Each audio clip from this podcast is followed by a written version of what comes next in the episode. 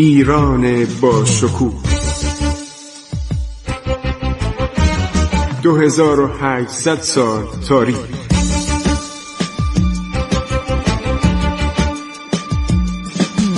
عبور از تاریخ.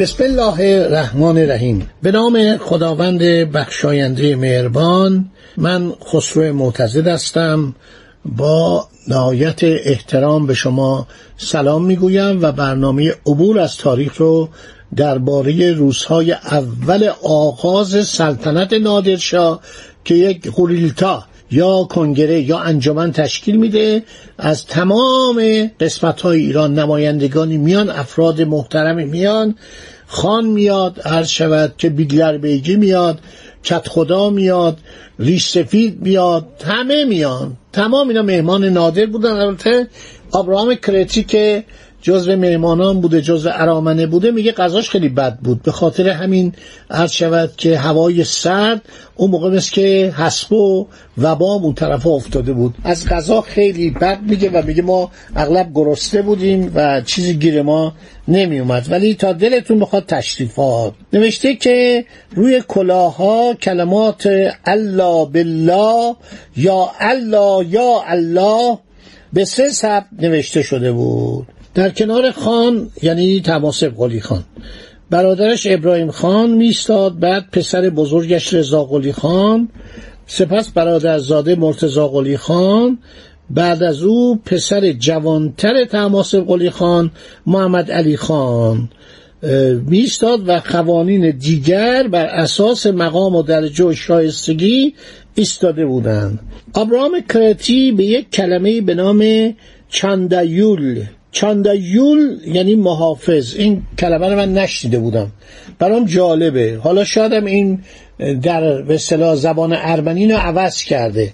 آیا این جاندار نیستش؟ کلمه جاندار در گلستان و در بوستان سعدی هستش. جاندار یعنی محافظ، یعنی راهدار.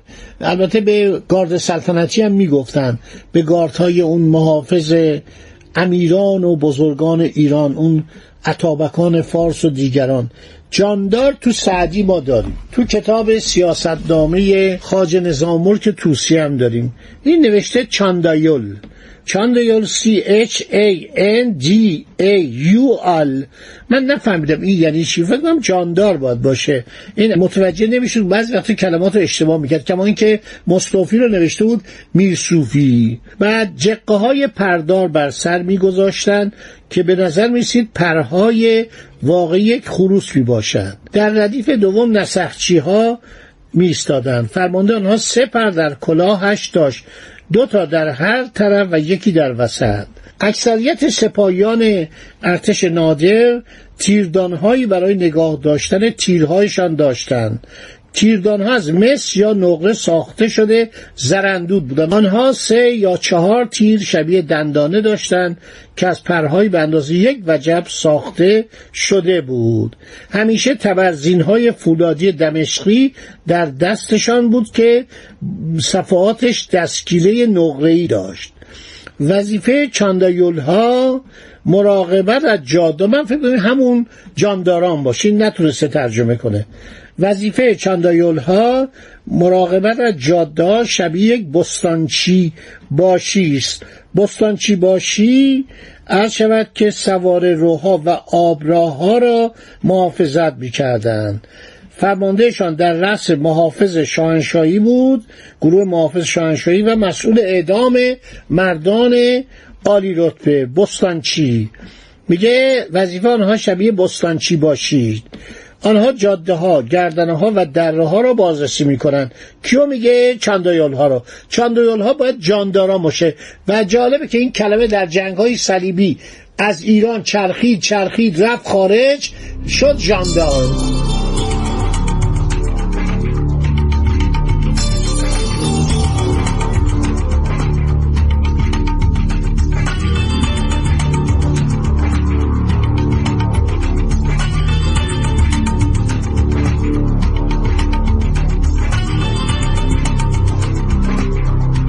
در زمان ناصرالدین شاه ناپلئون سوم یه نامه به ناصرالدین شاه می‌نویسه. ناصرالدین شاه خیلی ناپلئون سوم رو دوست داشته، چون مقارن آغاز سلطنت ناصرالدین شاه ناپلئون سوم، لوی ناپلئون که برادرزاده ناپلئون کبیر بود، میشه رئیس جمهوری فرانسه. تو انتخابات رأی میاره، موقع جمهوری بوده. 3 سال بعد کودتا میکنه و میشه امپراتور. اینا خیلی با هم رابطه داشتن. ناصرالدین شاه از 1848 که پادشاه میشه 1264 هجری قمری مکاتبه میکنه. اون میگه لازم نیست شما ارتشتون رو زیاد بزرگ کنید، خشون خودتون نظام یعنی ارتش میگفتن، لازم نیست بزرگ کنید. ما یک گروه هایی داریم به نام ژاندارم که اینها در الجزایر، در هندوچین، در مستعمرات ما، همینطور در داخل فرانسه پاسگاه دارن. تو هر پاسگاه 5 نفر 10 نفر هستن، جاده‌ها رو حفظ میکنن، مواظب روستاها هستن، مواظب دزدان هستن، مخصوصا تو مستعمرات ما. این توصیه رو میکنه که ناصرالدین شاه دستور میده اداره ژاندارم هم درست کنن، ولی ظاهرا اداره ژاندارم ادامه پیدا نمیکنه. میرزا حسین خان مشیرالدوله سپهسالار که در 1288 هجری قمری میشه صدر اعظم، یک آیین‌نامه‌ای برای ژاندارمری تهیه میکنه، منتها به زمان مظفرالدین شاه میکشه.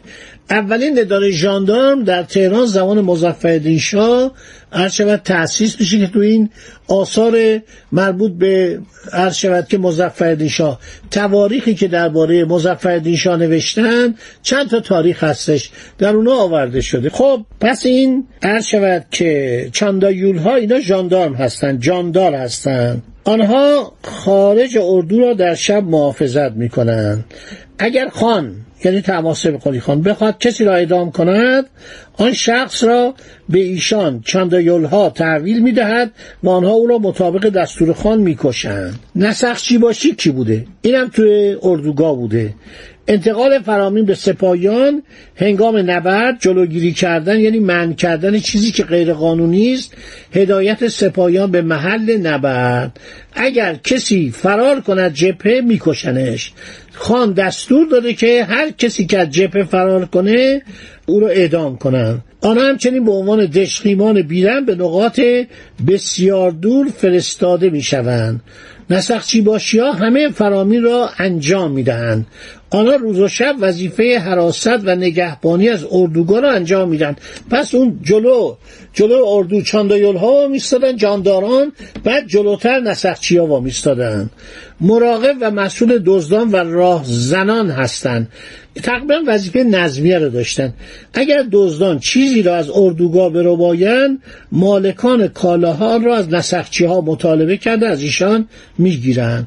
بعد یه دم بوده جارچی. اون موقع نه روزنامه بوده، نه رادیو بوده، نه تلویزیون بوده.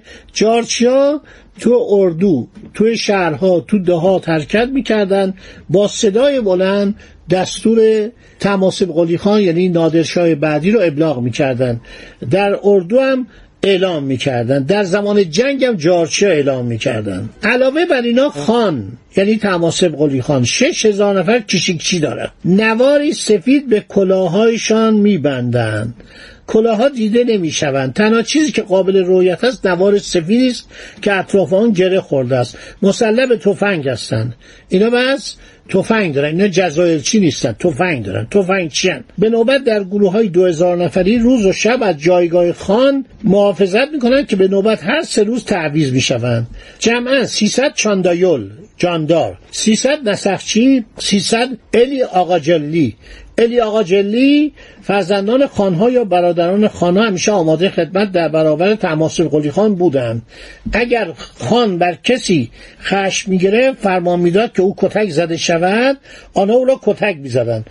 آنها او را به زمین می‌افکندند. 5 یا 6 الی آقاجلی او را بلند می‌کردند، با بیرحمی کتک می‌زدند تا خان میگفت کافیست. هر کی دزدی می‌کرد اول کتک می‌زدند. این خیلی مهمه، همه توضیح داده. نوشته اینا رو کسایی که نافرمانی میکردن، مردم باعث ناراحتی مردم میشدن، شاه دستور میداد که کتکش بزنن. اول یک کتک حسابی به این میزدن که بعد تنبیه بشه و دیگه از این کارا نکنه.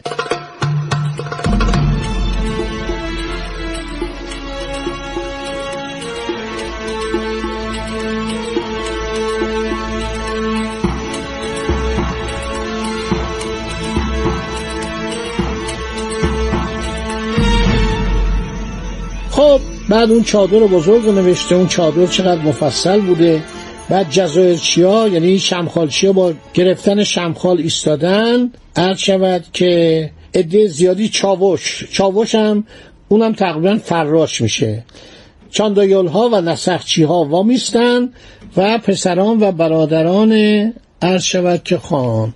یکی از مراسم جنگ شترها بوده. خیلی جالبه. شتر این حیوان نجیب، این به اصطلاح کشتی صحرا، خیلی در جنگ های ایران نقش داشت. در دوران هخامنشیان قبل از اون ما شتر ایرانی هم داشتیم.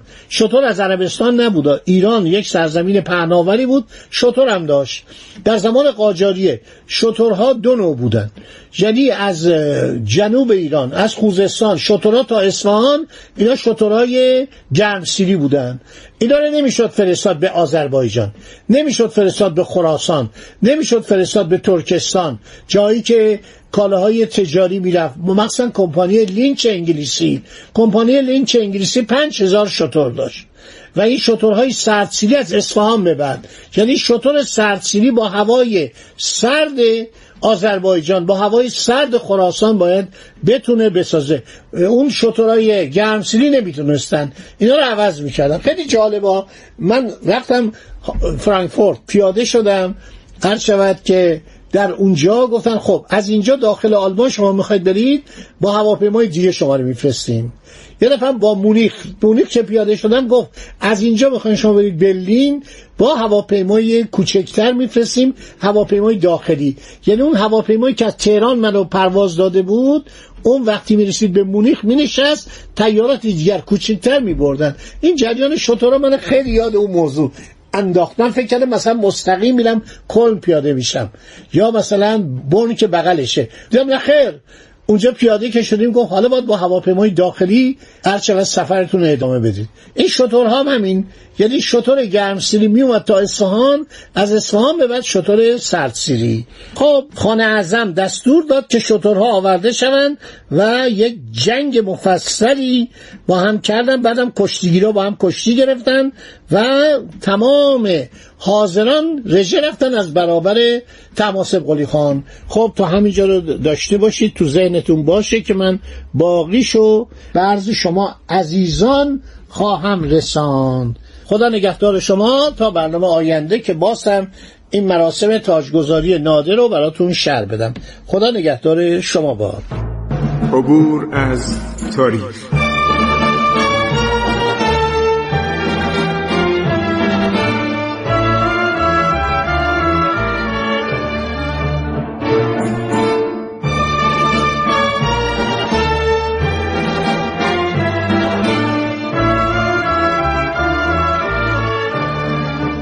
ایران با شکوه، 2800 سال تاریخ.